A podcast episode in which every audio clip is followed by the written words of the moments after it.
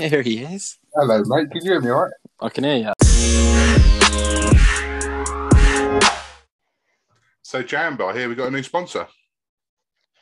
Yes, mate. So for season two of the Hit in the Areas podcast, we have a brand new sponsor.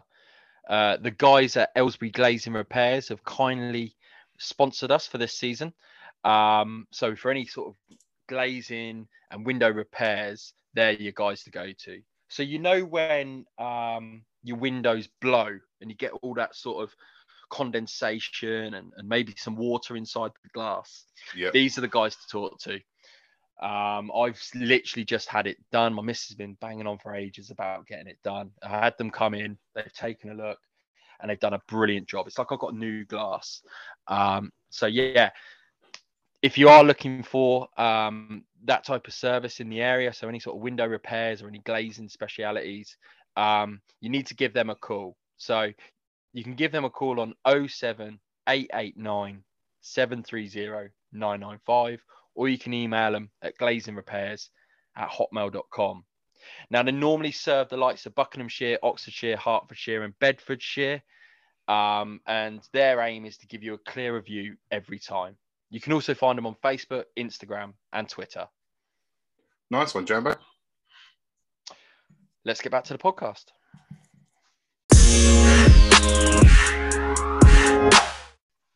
Welcome to the Hit in the Areas podcast with me, Jamie Roberts, and my co host, Richard Kyson.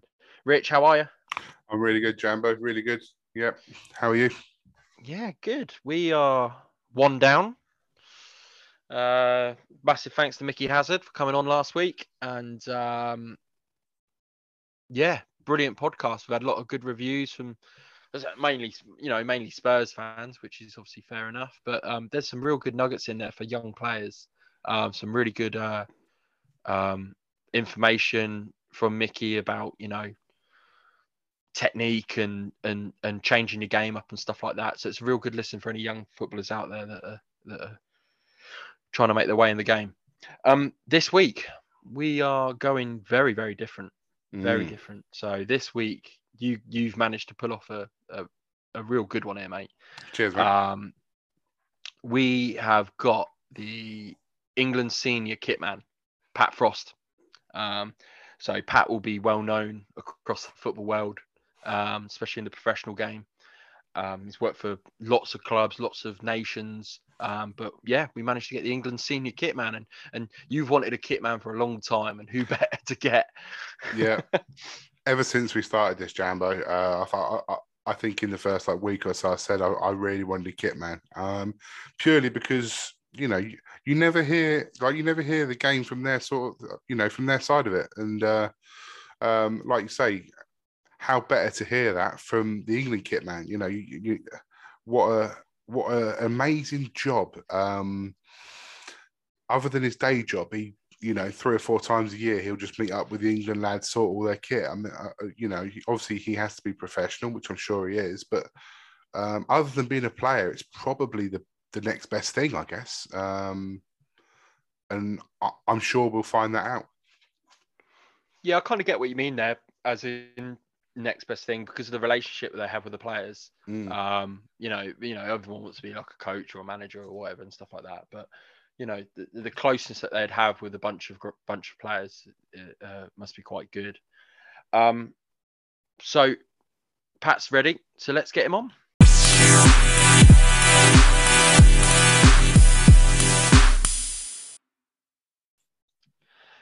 Okay, so we'd love to wel- welcome our guest today, Mr. Pat Frost. Pat, thank you so much for coming on. Pleasure. Thanks for asking me. Good stuff. Good stuff. Uh, Rich, do you want to say hello? Hi Pat, how you doing, mate? Thanks for Yeah, coming very on. well, my friend. Very well, thank you. Good stuff. So, for those that don't know, um, Pat Frost is the senior England kit man. Pat, let's let's start off at the beginning, I suppose. Um, how did you get into becoming a kit man? Um, I've got a little transport business, and in 2003, I was asked to take some stuff to Sweden. At the time, I just said yes. It was no problem. It was um, a delivery. It just so happened it was the football kit for the England under 19 girls. I dropped it off at the hotel, accidentally bumped into the head coach, a lady called Maureen Marley, and hit it off with her. They didn't have kitmen in those days, the youth squads. And basically, I was in the right place at the right time, and it just went on from that, really. Oh wow, that's that's quite. Uh, uh, I suppose it's fate, I guess. Um, yeah. So, you, did you then start working for England straight away? Um, I I didn't miss a game then with the under 19 girls for about 12 years, including going to World Cups, European Championships, friendlies all over the world. It just went on from that actual trip. Oh wow! First one. I bet that's a hell of an experience going to those major tournaments. Unbelievable experience. I've been lucky enough to do seven or eight World Cups and about 25 European Championships now. So you obviously started with the uh, England under 19 women. How did that progress into the men's game?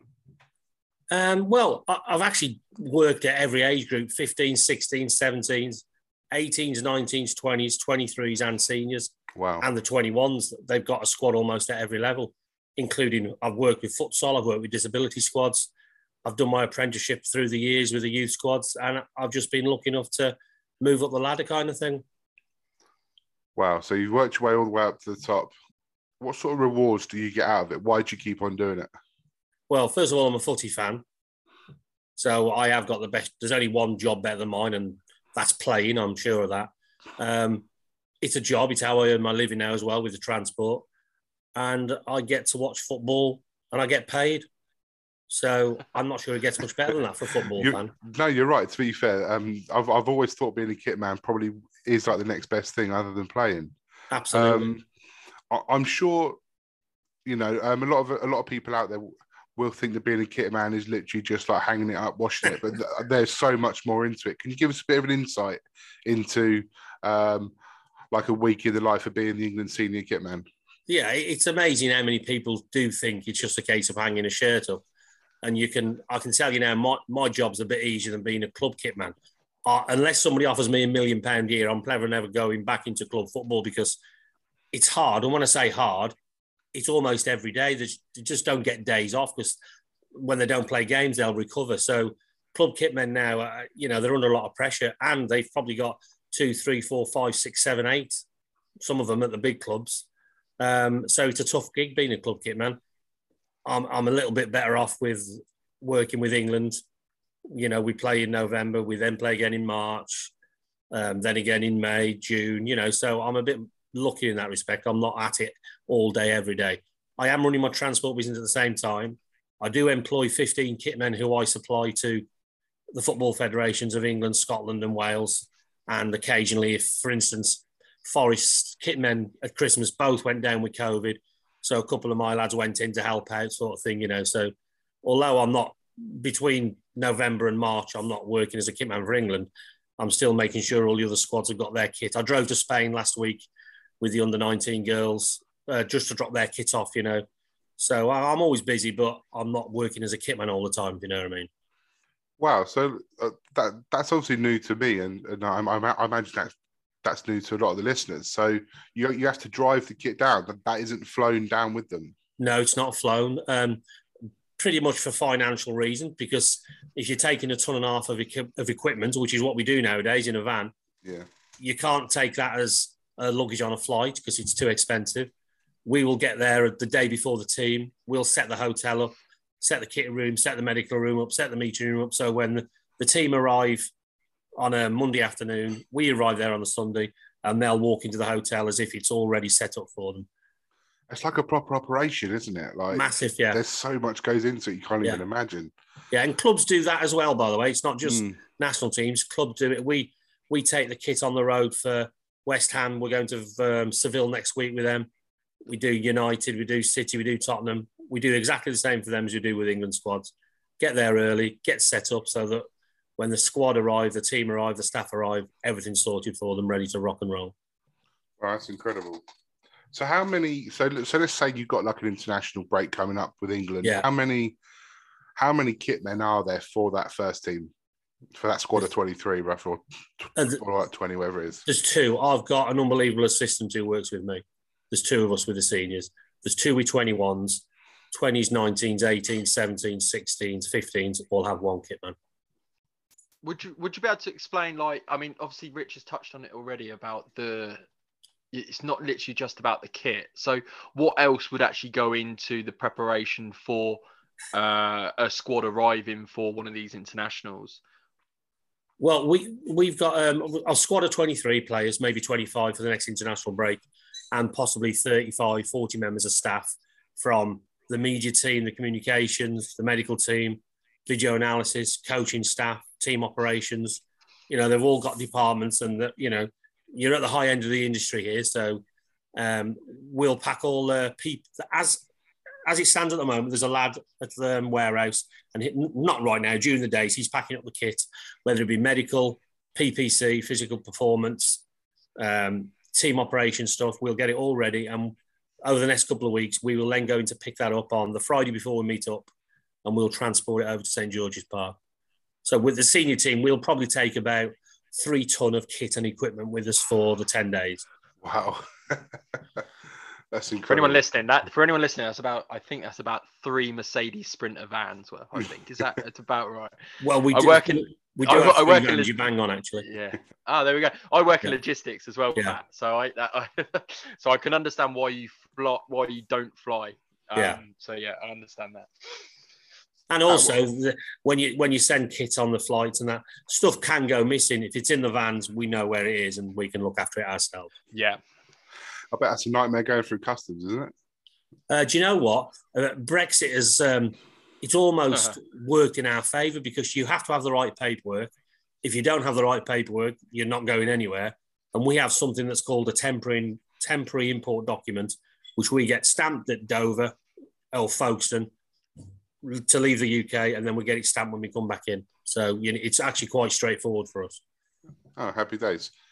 I, want to go into um, so you're you're you know um, you, you sort of got into this by accident, um, and then years years of hard work and enjoyment. You then find yourself being asked to to then be the kit man for the England senior side.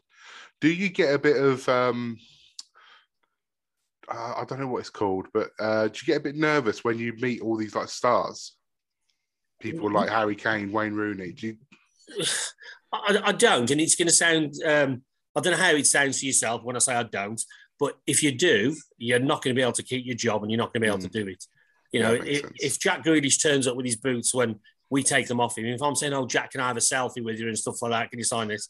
I'm not going to be working for this squad. Simple as that. You know, you've got to be, um, you've got to be cute, you've got to be clever, you've got to be do your job, you've got to do it honestly, and you can't afford to lose the trust of the players. So you can't be hassling them for stuff and being starry eyed and oh, you know, it's Jack Grealish. You know, you Mm. you can't be doing that.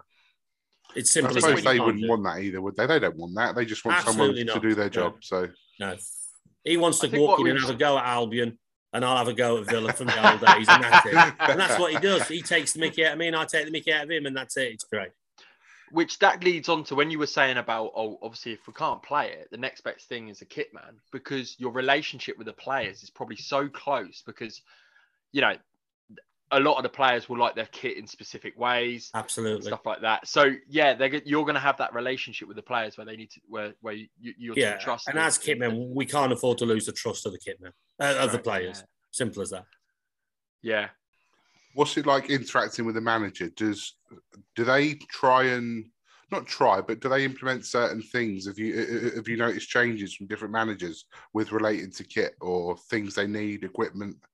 Uh, no, do you know what? We've got the lowest, um, the, the coaching staff we've got at the moment now. If we make sure they've got um, 10 mannequins, some mini goals, some flat disc cones, and the balls at the right pressure, they don't hassle us for anything. It, they're the they're the best group of staff we could possibly be working with the coaching wise. They're absolutely brilliant. They're, they're just not demanding at all. suppose that makes your job a hell of a lot easier. Absolutely does, yeah. Yeah. And also but going happier. on but going on to that does that mean because obviously these or everyone anyone at the elite level will be of a high performance nature mentality and stuff like that. Does that oh, i suppose that's a compliment to you guys that you're running a high performance network of you know supplying those those that Well- kit and and supplies. Yeah, I mean, I've no, I've no doubt at all that the lads in the PPC department, the lads in the analysis department, know they're working at the top end of the industry. So Yeah. I'm not, I'm not saying they're the best, if you know what I mean, but you, you're- you're not working with England senior team if you're not any good at what you do. Simple as that, you know. Let's just talk a bit about um, when you're with the England when you're with the with the England senior team. So you've been to some major tournaments. The last one would have been the Euros. Um, how was that? What was it like being in that atmosphere with a team doing so well, performing well, um, playing playing games in our home stadium in a massive tournament? What was that like, Pat? Uh, it, it's actually difficult to put in words because you would have seen what the atmosphere was like on the terraces at Wembley. It's something I've never experienced before following England. Uh, I think there was probably half the amount of fans in the crowd for the Germany game the atmosphere for that was absolutely unbelievable. I'll, I'll, I'll, probably won't experience anything again unless unless we actually win the World Cup at Wembley one year. You know, it was brilliant against Denmark and it was brilliant against Ukraine in Italy, but that Germany game was unbelievable. And to be involved in the whole, well, almost 50 days from when we met up in the northeast to play the two games at Middlesbrough, you know, we we were together for I think 48 days, and it was just to be part of it. It, it is hard to explain you know, I'm I'm no different to you. I, I follow my team home and away on a Saturday, and then I get if I wasn't working with England, 100 percent I'm in Qatar trying to get tickets to watch the games. And the fact that I'm involved with the whole thing, you know, it's it is difficult to put into words how good it is and what the feeling's like. You know, I'm stood on the side of the pitch for the penalty shootout. Wow. You know, and also part of celebrations and absolutely for those yeah. for those big wins. Yeah, there for the good times and the bad times. Brilliant. Does Gareth? Um, we went. We said a little bit about um, obviously them not uh, sort of interfering as much. But does Gareth make all of his staff very much one team rather than different different departments? Is it because that? I mean, that's the way it kind of looks like from the outside that he has changed the mentality at England, or changed an atmosphere and a philosophy around England. Would you say that it is all very much one one team altogether? Hundred percent it is. I mean, different managers have different styles. You know, yeah. that's a fact. That's the way it is. I, I was in South Africa with um, um, who was Fabio. in uh, Fabio Capello. I was in um, Brazil when Roy was there, and oh, wow. managers are different. All I can say is now with what Gareth's created, you can't wait to go back on camp. You actually want to be on camp. You know, we, we were away for 45, 48 days at the Euros. And within three days of coming home, you're texting the other members of staff and you get messages off the odd player. Oh, this time last week, you know, it's one of them. That's what he's managed to create. Everybody wants to be there. He doesn't micromanage any of the departments. Mm. He's just a great bloke to work for. One thing I um one thing I did used to like, well, watch during the Euros and I suppose the World Cup prior, uh, is the videos, the YouTube videos. Yeah, yeah. And the YouTube chat. And you can just see how um, what a great atmosphere it is when they all meet up. There's none of the old sort of, and I don't want to put words in people's mouths, but you know, it was seen on BT Sport when they were saying it about Rio, Gerrard, Lampard. Yeah, yeah, yeah. You, do you know what I mean? Like with the yeah. clubs, the club sort of thing. And yeah. You, they just come together now, and you see them all sort of, you know, like Declan with Harry Kane, even though it's like West Ham, Tottenham, and stuff yeah. like that. So it it looks like he has simply changed the way England needs to be as a national team. Um, yeah, the, he's and, almost that, like to, say with Roy and stuff. Yeah, yeah, he's yeah. almost managed to create a club mentality at international level, which I can tell you now, is not easy to do. No. You know, managers have tried and failed. It's not easy to do, but Gareth has actually done that. And to be fair, the people at the FA, you know, the big hitters, they organised St George's Park. I mean, we were there for a long time, and we're in a bubble. Don't forget, you know, we're not going out. There's no one's seen their family or friends. I, I didn't see my missus or kids, even though they came to the games. You can't go over and give them a hug or anything like that because of the bubbles. He's, he's just managed to create something. And, and what they did at St. George's Park, we had, we had a big basketball court there. The lads yeah. spent a lot of time on that. You'd have seen the videos of um, Mason and Declan. The yeah. singer came in as well, didn't he? I can't even remember his name on. Oh, who was it? Who the singer who came in? I don't know. Oh.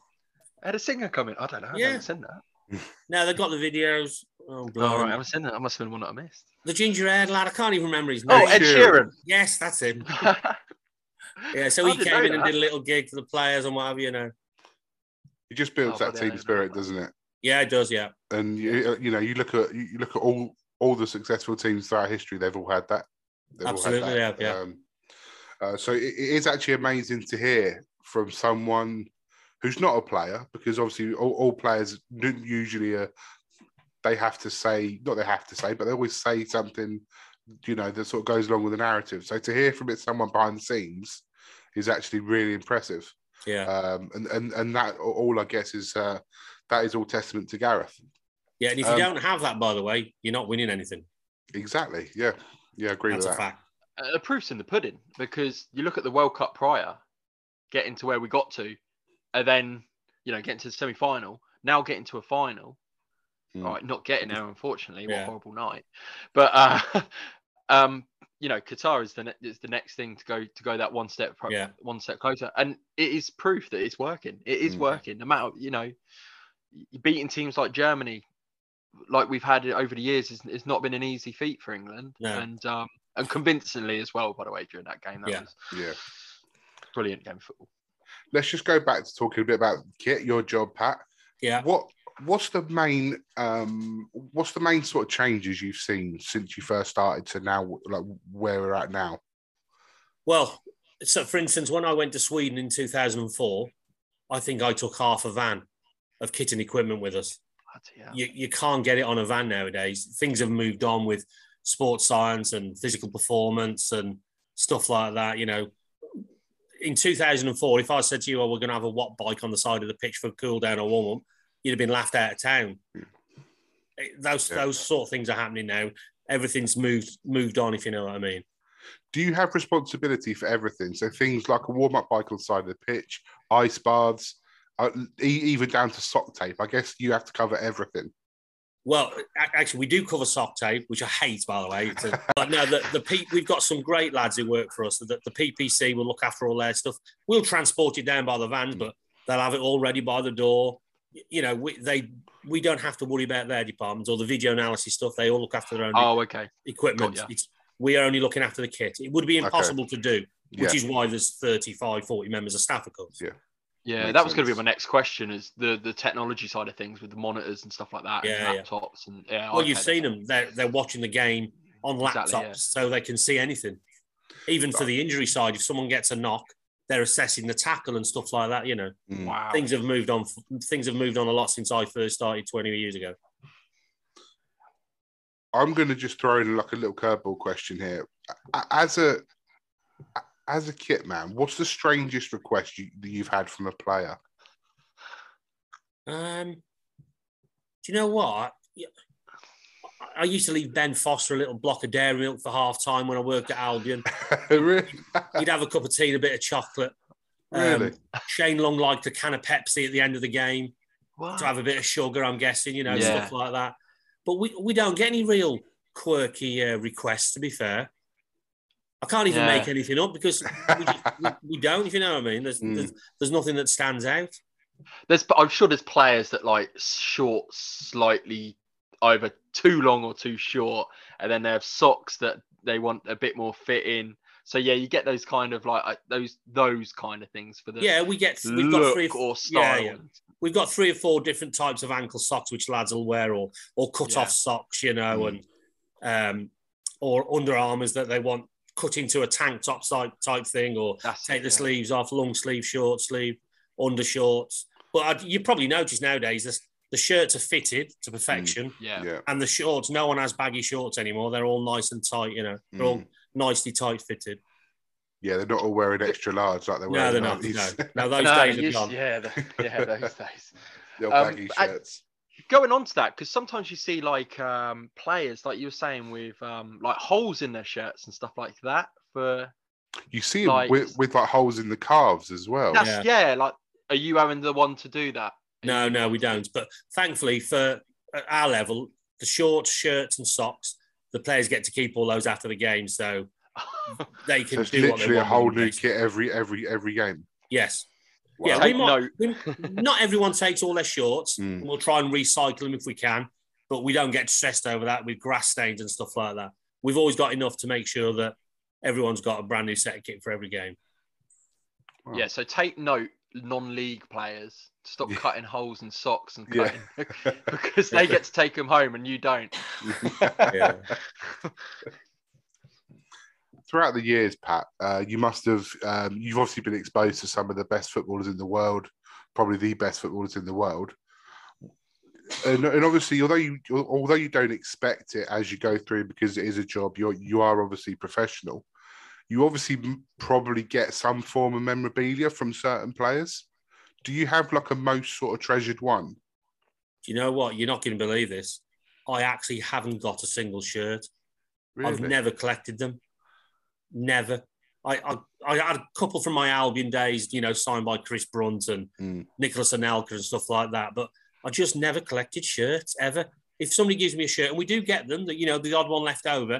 If anybody asks me one to raise money for charity or kids or stuff like that, I'll just hand it over. I actually physically don't have a shirt. You can probably see from my background, my gonna vice is say, black yeah. Adidas trainers. It leads on to the trainer wall, the famous trainer wall. Yeah, so I'd actually don't collect shirts, unbelievably. So how did the trainer wall start? I blame uh, Sporty Spice. When she hit the scene, she wore a pair of black and white Sambas. I thought, oh, they look smart. So, yeah, Sporty Spice's fault. So how many pairs have you got? Because that is quite impressive. Uh, I think I've got about 400 now. Wow. Yeah. The kids Brilliant won't be after my house football when I pass away, by the way. They'll be after me trainers. I was going to say, if Brilliant. only in a size 11, Pat. um, brilliant football in indoor football shoe, Samba. Brilliant. Yeah, love you're right. them for indoor. Pat, give us the okay. Let, let's talk about a match day. Okay, Yeah. so let's talk about. Uh, I mean, you like you say you work long hours and it's, it's a seven day job. On a match day, what's the sort of start to finish of a of a match day? How would that look? Well, depending on kickoff times, um, let's just say it's an eight o'clock kickoff. Yeah. the night before, I have got. I don't know if my assistant will watch this. His name's Neil Jones, by the way. He's he's absolutely brilliant. He'll do everything with regarding the kit, and I'll look after logistics and stuff like that. He will pack up the twenty three individual piles the day before. We'll put them all in a big trolley, and I will print up. I'll put the names, uh, the numbers on the names the shirts the night before.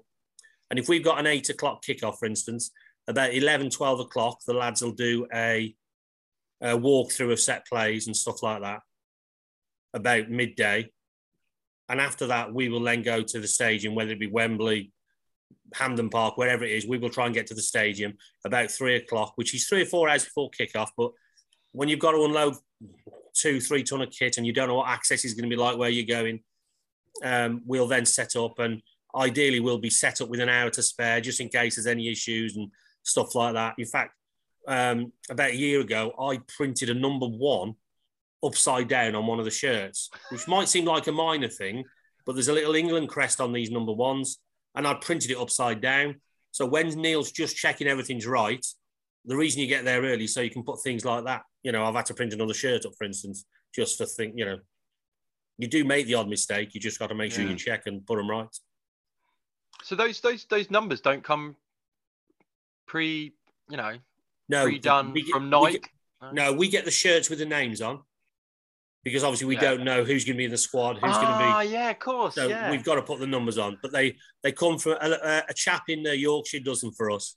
Um, so he puts all the names on them, and then we'll put the the numbers on the the back. I'm surprised Nike when we don't get the do it. team. Like Yeah, the, the you'd thought. names. Hmm. I'd have thought they'd have done the names. All right, that's quite No, they do the names. Sorry, they're all on. We Oh, they the do? numbers.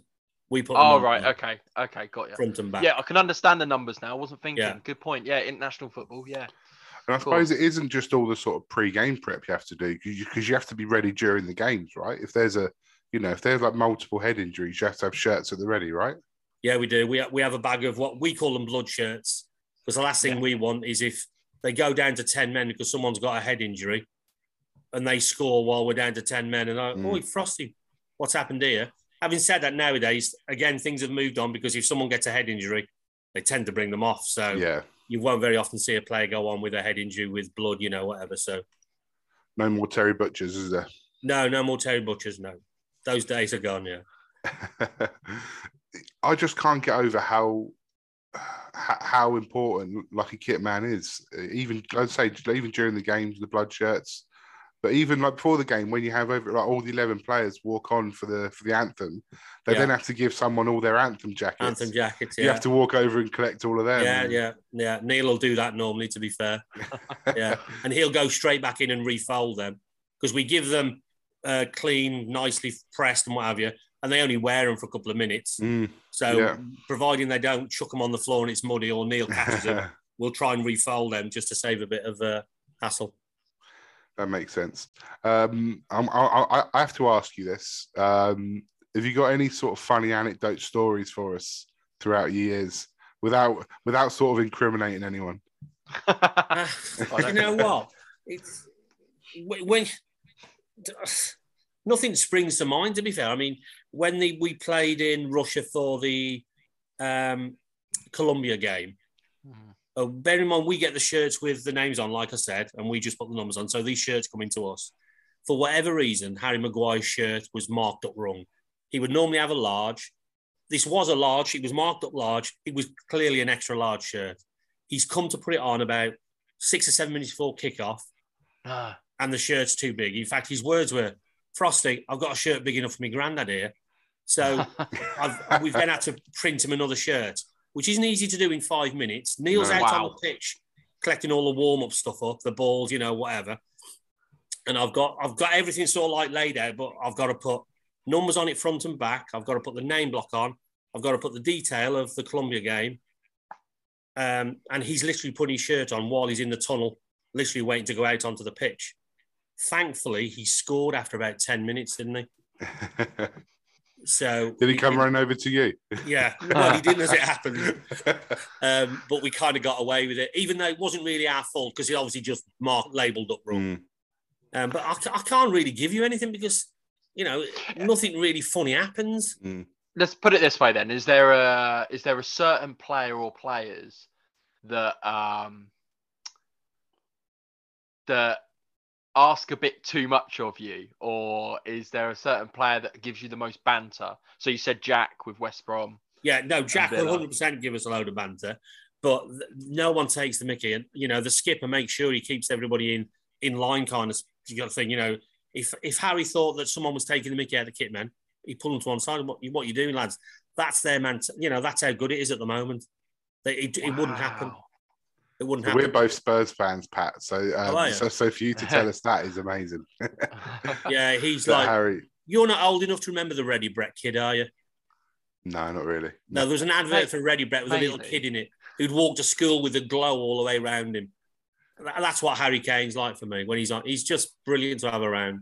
And I absolutely love the bloke. And we'll only know how good he is when he packs up. Yeah, we will. Yeah. You're right. Um, there's this whole there's this whole s- sort of like stigma going around that he needs to win trophies, but I, I, I don't really think that, that that that'll matter either way. Um, it, he's still going to be England's greatest ever goal scorer, Tottenham's greatest ever goal scorer. Yeah. Um, and that probably means more than than an FA Cup. Yeah. Um, but you're right. We'll only we'll only find out when he's gone. Yeah. Um,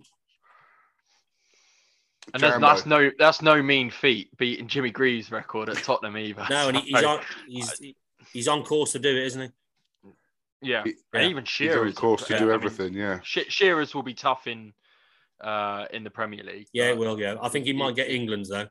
Yeah, I, thought, Oh, I, I yeah. think he will definitely. Yeah. Hopefully in Qatar, be nice. Yeah, it would be. That's really good. That's nice to hear. That's really nice to hear. I like that. That's cool. Do the players do anything for you? So, the, the- like the end of a tournament, do they, you know, do they give you a big thank you? Do you know what I mean? Like, Listen, yeah, I don't know if you saw the footage of when we were leaving after the Euros.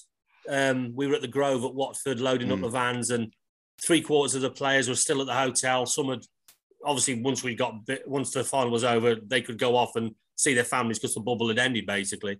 But there was still three quarters on at the hotel, and we're trying to load vans, and they're getting in their cars. And I remember because my lads, my we had three kitmen at the Euros. The other lad, the other kitman was my son Daniel, who's kitman for the under 19s, and I can remember watching BBC News later that night, and uh, Kalvin Phillips is giving him a massive hug before he disappears, you know, stuff like that. When you say to do stuff for us, they don't hassle us for anything, and that's all we ask. You know that we know what they want. We make sure they get. They, we make sure they get it. Don't forget we we clean their boots after the training sessions, after games, and what have you. They're all very appreciative. Mm. I was going to come on to that. Do you look after their boots as well? Yes, we do. Yeah, it's a pain in the backside, not because we don't like cleaning them. It's just a responsibility. Yeah. I, I remember our first um, World Cup game, mine and Neil's, in um, Russia, and we didn't put everybody's boots out. We had them all with us because obviously we took them there. Um, but because there's so much going on in the dressing room, I remember Jordan Henderson saying to Neil, uh, "Where's my match boots?" And Neil's looked at me. I've looked at him as if to say, "What? I haven't seen them." Thankfully, they're in one of the skips, but you know, it's just little things like that. Mm. The, the, boots are a pain because they're no different to Lewis Hamilton's Lewis Hamilton's cars. People mm. say to me, "Oh, flipping heck, he's got four pairs of boots." Yeah, so what? It costs 500 quid. Lewis Hamilton's got five cars, costs about 50 million. No different. Mm-hmm. Yeah, you're right. And boots are, you know, they're probably like, like the main thing for a player. Absolutely. You know, yeah. that yeah. is their, you know, that's their sort of briefcase. If you're yeah. an office worker, that's yeah. that's everything to them. Jambo, you got anything? Got anything lurking? Oh, actually, yeah, I'm going to go on to the boots thing. Um, because obviously, you see the guys bring their boots in on those videos at the start and they hand their boots over and stuff like that. So those those are then handed to you, yeah. I assume, or your team. Um, so they they get so many different different different boots. What obviously you see. Um, is there any? That's it's gonna. It's probably gonna sound a really really boring question, but from my head, it's not because I used to play football. So back in the day, obviously, when you're cleaning boots, it used to be you know a bit of water, bit of scrub, bit of dubbing on what is, is anything changed from that? Because obviously, this, the, you know, the, the, days have probably gone from the kangaroo leather and stuff like that. Yeah. Because the, way plastic these days. yeah, do you know what I mean? So, is there a certain way to clean them? I don't know well, that's a really boring question, but no, to me, it's not. There's actually some boots called anti-clog, which, well, like, you you wouldn't even know they existed, but the mud just doesn't stick to them, unbelievably. So all we need is hot water. It, I know it sounds crazy that they're called anti-clog boots the mud doesn't stick to them. The technology is unbelievable. Are they There's the ones? Get, uh, uh, hold on, Rich. Hold on, Rich. There's dads up and down the country now going to get grief, going to get grief from sons because you said that. Yeah, I know. Dad, I want, I want Christmas these, list. Anti-clog boots. boots. yeah. Are they the ones, Pat, that you have to like dip in water before you play, like the well, sole? No, we've got something called uh, well, it's just a boot steamer. So okay. we'll we'll put the boots in the steamer, maybe some of them like them 10 minutes, some like them half an hour. Uh, somebody like Kyle Walker will only want them in for about a minute just to soften them up. Mm. Um, so there's only five, six, maybe seven or eight players who use the steamers. Some of them aren't bothered, but some of them like them nice and soft. It just heats them up, basically. Yeah. I think Chelsea carry a microwave, for instance. You know, really? just put it in there for a minute or two. Yeah. wow. It'll just soften up the new boots. Yeah. I can imagine. Okay, so instead of the sort of wearing in procedure that a, a yeah. non-league player would have yeah. to do, where they end up getting blisters for the next few games. That's it. Yeah. I remember hearing a story uh, about John Terry. He has a new pair of boots every forty-five minutes. Is that right? Uh, well, I'd, I'd, love to know who told you that story. Uh, I can't remember. Not, that it makes any difference. So I'm in um, South Africa, I think it was, and he'd got about 45, 50 pairs of boots um, and he had he would wear a pair for the warm up, first half and second half. But I remember my first job when I when he got to South Africa, when I got to South Africa, was to change all the studs on his boots from 11 mil to 13 mil, which doesn't sound like much, but when you got flipping 50 pairs of boots, all with six to eight studs in, mm. it's not a five minute job. No, it's a lot of hard work. Yeah. But listen, so it is in, true. In, he has like three pairs of boots a game. Uh, pretty much he did, yeah. I mean, we we most players have got four or five pairs of boots now anyway. Yeah. Mm. They don't all wear them, but they certainly swap them at half time or even maybe after the warm up. So that's not that. It might sound extreme for John Terry, but it's not. You know, mm. it's not as if it's crazy as it sounds. To be fair. Just out of curiosity, why do they change their? I mean, do they tell you why? Do they? It could be the surface. Could be a bit softer yeah. than they thought, or a bit harder. They could change oh, okay. the mold. They could change the studs. You know, that sort of stuff. Some of them got um, training different boots to what they're playing. They've got match boots, They've got training yeah. boots. Or as per the recent news about Wayne Rooney, he wanted to hurt someone, so he put longer studs on. Yeah. yeah. that was crazy hearing that, but fair enough. To Going back to the boots, um, for, for, for carrying boots, Trent Alexander Arnold's my favourite player because he's got one pair. Really? One pair. Yeah, and that's it. Just get just one pair. Oh, that's nice and easy, isn't it? Yeah, it is. Yeah. The only downside is they're normally white or pink, so they're not easy to keep. I was going to say he, he's Under Armour, isn't he? Is he Under Yeah, he Armour? is, yeah. yeah, he is Under Armour. Yeah. What boots do you wear, Uh, Pat? Uh, we wear Nike ones, the standard issue one. Oh, you would have to, yeah, yeah. yeah. Yeah. Um, I, just quickly, oh, let's go on to some trivia questions. So, so obviously you've been to a lot of football grounds. Yeah, yeah, yeah. Uh, obviously as a as a you know following Yeah. Albion home and away, and obviously uh, going around the world with England. Yeah. Favorite international venue that you've set foot in, apart from Wembley? Uh, I did like doing the um, the one in Rome for the Euros because we were in um, Lazio's dressing room, Yeah. and it, it's you know it was old school. It was little Oh, nice. nooks and crannies everywhere, Mm. and the light blue and the white. So I did like that one. It wasn't particularly big, to be fair.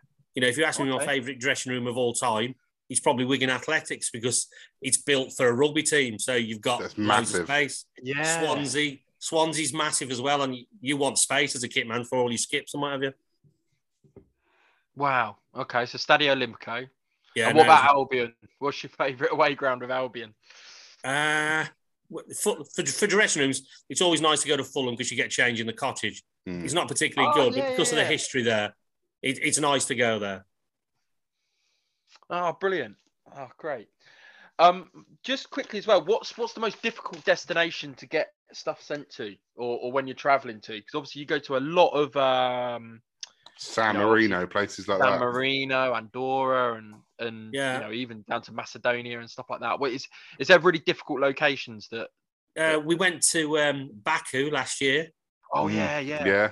which is we went, we took that for Wales, which is no mean feat by the way, getting into Baku, because you've got a, you've got a two day drive across Turkey, you've got a two day drive to get to Turkey, you've then got to go through Georgia, you've then got to go through Armenia, and try Wow. and get into Azerbaijan.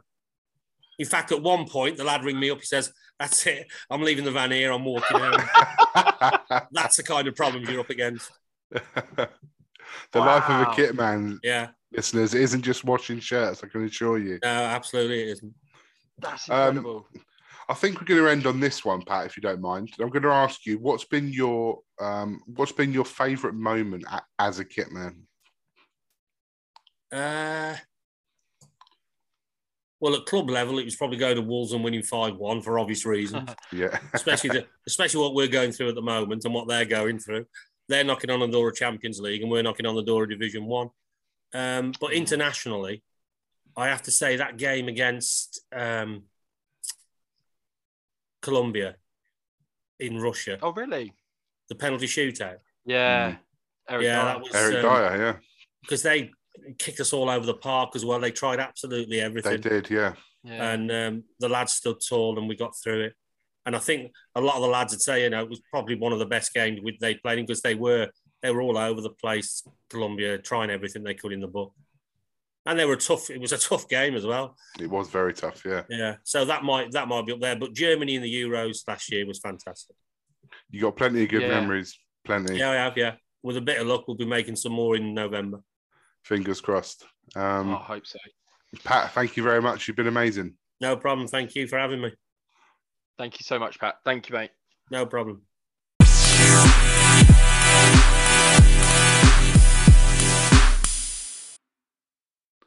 Here at Hitting the Areas podcast, we are big supporters of the MND Association for this series. Motor neurone disease is a fatal, rapidly progressing disease that affects the brain and the spinal cord, leading to loss of movement, speech, and ultimately the ability to breathe. My name's Richard Kyson. I, I lost my dad to this disease last year, and that's why we support it.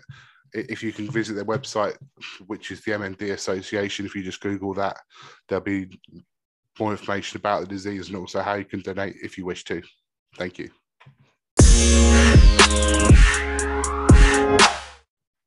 Rich. So that was our interview with Pat Frost. How how good was that? You know me well, Jambo. I've been wanting to get a kit man on for ages. Um, so to get the England kit man on was fantastic. Um, really good to finally meet Pat, uh, even though it was on via Zoom. But uh, yeah, we've been talking to him for a while, asked him to come on. Um, and he was fantastic. Um, and I really hope that we've given our listeners a real insight into the life of a kit man because it isn't just dealing with the match kit. There is so much going on, which which you've just heard that he has to organise and all of his staff has to organise, and also the sort of you know the sort of responsibility they they earn the trust of these mi- millionaire footballers, um, and they can't take that for granted. They they have to be just as professional in their job as the players are on the pitch. Um, so I'm I'm over the moon that we finally got to speak to Pat. Um, I'm sure I'm sure that it'll be a favourite amongst our listeners.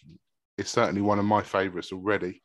Um, but yeah, lovely bloke, um, and also nice to nice to hear all the good things he, he had to say about you know Gareth, Harry, uh, even even you know the sort of bantering out with Jack Grealish. That is really good to hear. You know, we're all England fans in the day. When it comes to these tournaments, we want England to win. Um, so to hear that there is that good atmosphere behind the scenes and probably the best he's probably seen, although he hasn't, he, he didn't say that. Um, it certainly come across that way. Yeah, I was really interested with the logistics part of it, and obviously the the traveling and how they how they ship the equipment and what equipment gets shipped via them. Um, you know, because we everyone, like you say, everyone seems to think like the guy's just putting a kit out, washing it, cleaning some boots, but there's just a whole operation involved with it. Um, and and you know, that's things that people won't know. We didn't know that. You know, we didn't know everything about that. We know a little bit, but um, yeah, it was just it was really interesting to hear some full stories, and especially with probably the most elite job in English football being the England national team. Um, but interesting to hear that club club kitmen have it a lot harder. Um, and you know, and and how difficult it is for them because obviously the amount of games involved all the way through the season, whereas Pat literally has, like he says, November, March, and then the international fixtures throughout the year. Um, but yeah, it it was just such a good good chat with such a thoroughly nice guy, open mm. guy, um, able to tell us all about the sort of ins and outs and, and, what the players are like, which is great because the relationship that he does need to have with them is quite close. If we can see, he'll be speaking to them uh, day in day out, um, he'll be seeing them day in day out. So you've got to kind of have that professional, but also at the same time, um, a, a, a friendly relationship with the players. He would um, probably have more interaction with the players than someone like Southgate would in terms of time and dealing with issues, they probably have just as much time with them. Yeah, potentially because they're in that dressing room all the time. Whereas mm. someone like someone like Southgate will have a manager's office and, and stuff like that. And yeah, he's not always he's not going to be around the players all the time in terms of you know preparing their stuff. So yeah, I kind of get what you mean there. Um, but yeah, great episode. Really hope people enjoy it. Um, not not massively long. No. Um, you know, all the questions that we wanted that were answered, and and hopefully we've been a bit more informative. Um, and who better to get the England kit man to to tell us about that? And we really are living up to the name in terms of hitting the areas. We are going to try and hit all these uh, all these diverse areas of the game to give you different aspects um, of football. Um, and we and we are going to keep that up throughout this series. Yeah, we got we got so many different areas that we're going to hit this time round. Um, we're, we're literally just going to keep banging them out weekly, you, you, you know. And um, once again, like we said in the intro to, to this series in the preview review um, about having anyone from anyone from non-league to latest football stories and stuff like that to authors and uh, guys that you know people that may have books out that that that, you'd be interested in reading that book. So anything like that, really. So just you know, keep looking at our social medias. The one thing that we really need you to do is subscribe. So you know, it it mean a lot to us if you could subscribe and leave a review, especially on Apple Podcasts. That's where we can get the get the more views um, and make the podcast even bigger and more um, and more accessible. Uh, obviously, you know our Twitter channels, our Instagram channels, um, they're available for you guys to see at hitting the at hitting areas pod on Twitter and at hitting the areas podcast on Instagram. we're also on LinkedIn. So if you want to follow us on LinkedIn, you can do again, hitting the areas podcast. But yeah, hit that subscribe button and hit that and, and, and leave us a really nice review if you're enjoying the podcast or or anyone that you would like us like to come on, anyone that you think would have been an interesting guest that we could potentially get um, and have a chat with uh, as realistic as possible. um, you also want to mention a friend, don't you, Jambo? You want to mention a friend's yeah, account? We got, we got a little mention this week in um, in uh, a podcast that I follow. Um, I, I, follow a podcast called the Haircuts and Uppercuts podcast, um, and they gave us a lovely mention. I, I I've just got into to boxing mainly because of that podcast. You know, I I tend to listen to podcasts that um, are informative and and um, you know a real good listen, especially when I'm sort of driving to work or something like that. I'd, I'd love to listen to a real good podcast. Obviously, I quite you know I listen to like high performance podcast and and Happy Place Fearne Cotton people you know those really really top end ones. But haircuts and uppercuts got into it. Um, uh, don't know the boys personally, but uh, uh, you know I know of them. Um, so I started listening to that, and it's, it's got me into boxing a little bit. You know, I started to watch the fights on the Saturday and Sunday, um, so I want to give them a massive shout out. It's a really good podcast. Um, they're so passionate, so informative, so knowledgeable about the sport, and it's and it's got me into boxing a little bit. And um, you know, they they they really know their stuff, and it's a really good listen. Uh, so thank you very much, guys, for the for the for the mention in the in the last episode of your podcast. We really really appreciate it. That's us for this week. Um, we'll be back next week with another guest. Uh, look out on social media for who that guest will be.